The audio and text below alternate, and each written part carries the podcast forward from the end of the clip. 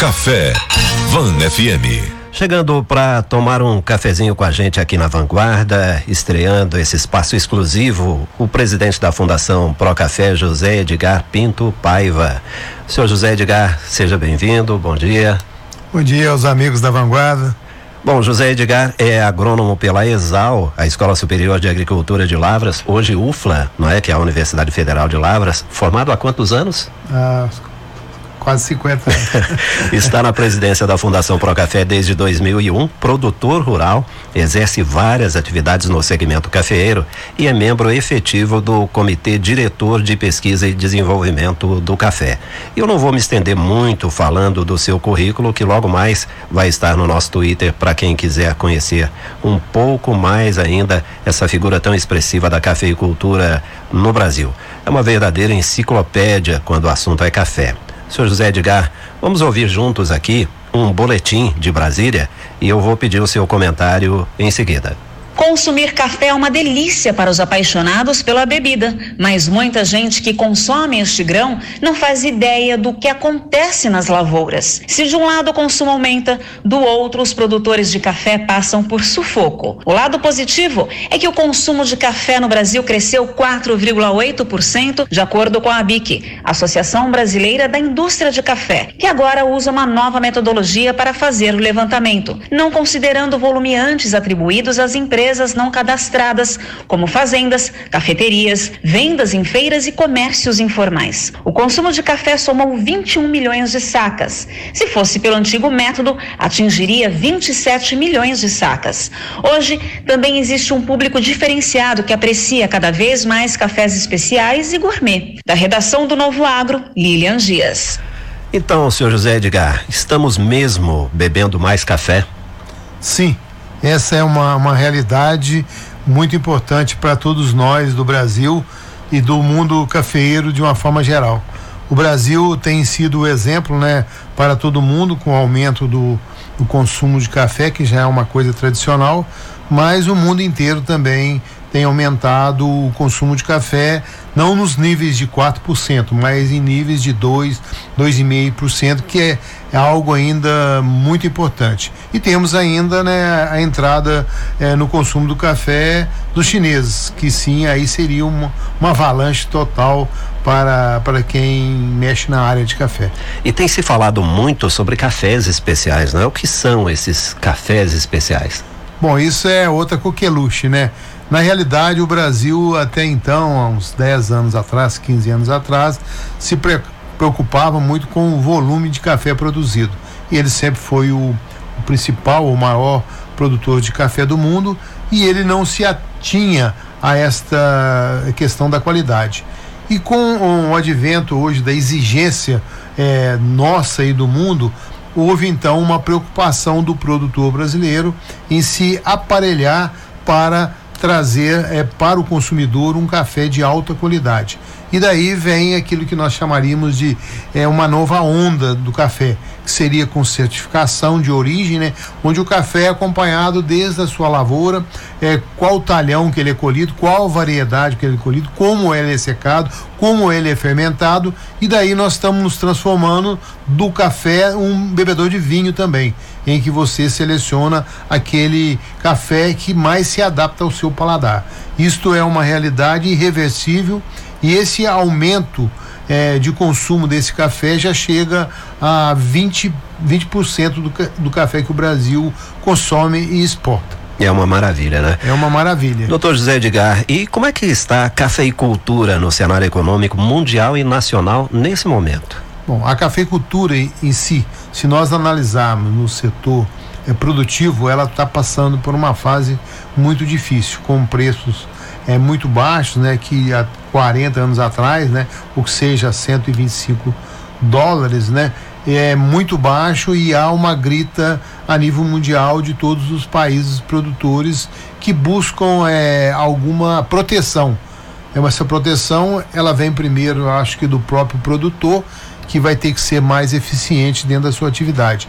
Mas muitas vezes é necessário também é, uma ajuda é, dos órgãos públicos, né, para que possamos ter uma forma de pressionar os grandes empresas é, mundiais de café, né, na área de consumo, para que se possa dar ao produtor uma condição é, melhor de vida, né, de sustentação. Bom, gente, são 11:45. Nós estamos conversando aqui no Jornal de Vanguarda o presidente da Fundação Pro Café, José Edgar Pinto Paiva, que vem tomar esse cafezinho com a gente aqui e trocar ideias sobre esse produto tão importante para nós. O café, seu José Edgar, segue como um dos pilares da economia local e regional. Mas, em sua opinião, é possível dividir essa importância com outras atividades econômicas? Eu acredito que sim, é fundamental, porque a nossa região hoje é, toda ela está ligada diretamente ao café. E se nós tivermos, como estamos vivendo agora, uma, uma pequena crise, é toda a economia da região vai sofrer. E eu poderia citar alguns dados aqui importantes, é, em números é, de propriedades em que o café representa é 83% é, daquilo que a, representa financeiramente dentro de uma propriedade agrícola é, do sul de Minas. É uma, algo muito pesado. Sendo que depois nós temos é, os cereais com 5%, o leite com 4%, carne 3%, cana 2%, fruticultura 2%, e outros um. Então, é, esse hoje é o quadro é, que, que, que, está gerando é, a região do sul de Minas. É muito importante que nós possamos diversificar, mas isso, por incrível que pareça, já vem acontecendo. Nós que acompanhamos aqui há, há mais de 40 anos a agricultura aqui do sul de Minas, há 40 anos atrás, o, o leite é, ocupava 80% é, da área da propriedade e 20% da receita e o café ocupava 20% e 80% da receita.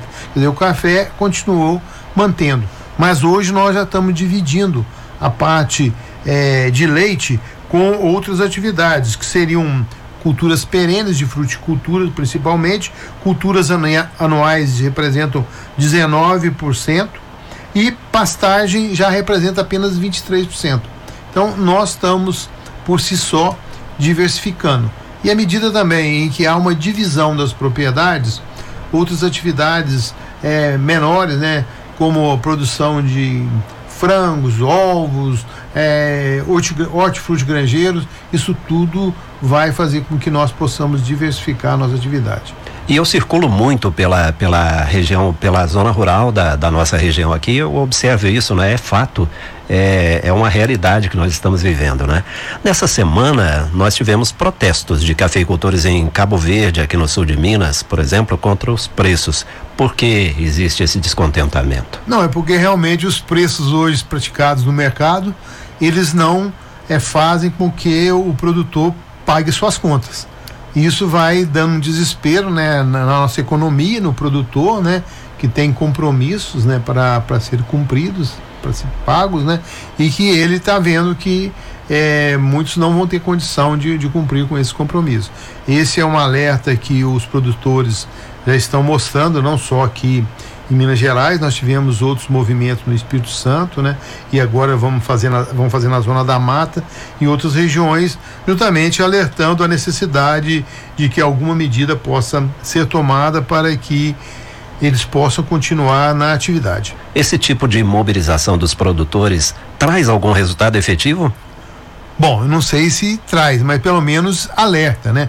ao, ao, governo, né, às autoridades, é, tanto elas municipais como estaduais e federais, que alguma coisa está errado, né, e que isso vai afetar é, a economia. E nós sabemos que nós de Minas Gerais, o café era o segundo produto na pauta de exportação. Era o minério, que hoje nós sabemos uhum. as dificuldades que estamos passando. E o café passou a ser a principal é, é, atividade exportadora do Estado representando talvez 43%. Então isso aí vai ser algo mais problemático ainda para as finanças do estado que e dos municípios, é, porque vai reduzir ainda mais a receita estadual. Qual a importância de Varginha tanto na pesquisa quanto na produção e exportação do café? Eu poderia dizer que Varginha é, hoje ela é uma a cidade abençoada do café. Nós estamos localizados primeiro numa, numa situação geográfica fantástica. Nós estamos a 320 quilômetros de São Paulo, de Belo Horizonte, 380 do Rio, 300 de Campinas, 320 de Ribeirão Preto. Então, nós temos dentro de uma região fantástica e posso assim afirmar, na, na área de produção, talvez seja é, das melhores regiões do mundo para produzir café. Por quê? Porque nós temos um clima com é, 22 graus de média de temperatura, em torno de 1.400 milímetros de chuva anuais, sendo que nesse período de inverno, onde se colhe o café e que a chuva prejudica a qualidade, ele tem, nós temos pouca chuva, né? E no período normal é uma chuva é, fantástica. Então, é, eu acho que Varginha ela tem esse privilégio de estar nessa localização e nós temos aqui em Varginha talvez todos os órgãos ligados a café. Começamos na parte de pesquisa, onde tinha antigamente o IBC, depois assumiu a fundação, né?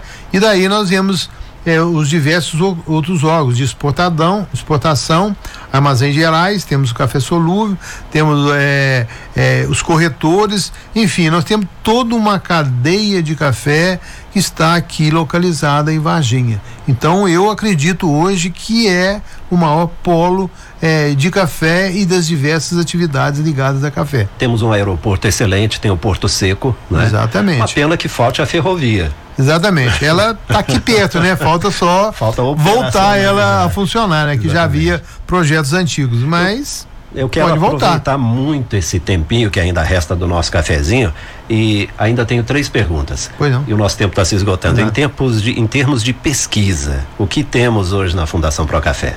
Bom, eu poderia dizer que também a nossa região foi privilegiada.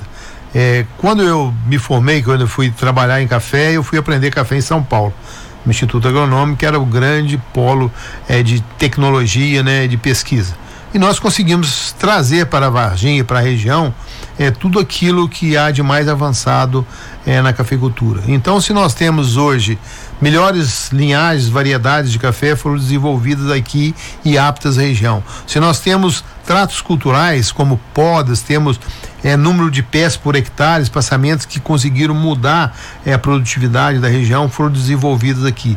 E nós poderíamos, assim, é, falar de tantas outras coisas que são desenvolvidas. Entre elas, é um trabalho de biotecnologia, que é a multiplicação do café pela folha, onde de uma folha você faz 5 mil plantas, 10 mil plantas homogêneas, iguais. É uma coisa fantástica que já é utilizada em outras culturas e que o café, é, através da fundação, está na vanguarda desse trabalho.